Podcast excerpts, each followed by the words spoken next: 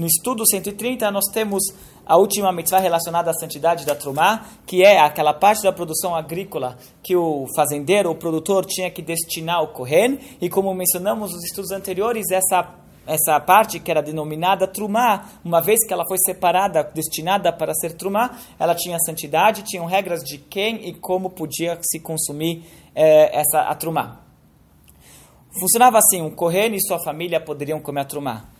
A família é a família direta, sua esposa, seus filhos e filhas poderiam uh, comer, consumir Trumá.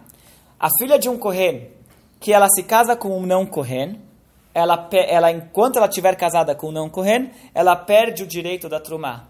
E se ela se separa do seu marido, o não Kohen, ou ela fica viúva do seu marido não Kohen, essa filha do Kohen, ela ficou viúva ou divorciada do marido não Kohen, e ela, e ela não tem filhos, não deixaram filhos, ela, o marido não deixou filhos com ela, então nesse caso ela volta para a casa dos seus pais e ela pode voltar sim a consumir trumá.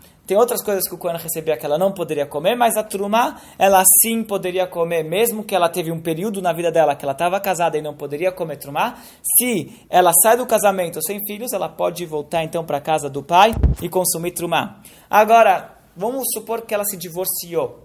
Ela se divorciou do marido dela. Mesmo assim, ela pode voltar para casa e comer trumá. Agora, ela é uma mulher divorciada, ela não pode casar com um Kohen. E se violaram isso daqui e ela, divorciada, se casou com um outro Kohen. Ela se casou com outro Kohen de uma forma proibida. Naquele momento, ela ficou proibida de consumir trumá para o resto da vida. Ela virou uma halalá. Ela, uma vez que ela teve um uh, casamento proibido com um Kohen, ela se torna uma halalá. E uma halalá, ela não pode consumir trumá. Essa é a segunda mitzvah, a mitzvah que nós temos no estudo de hoje.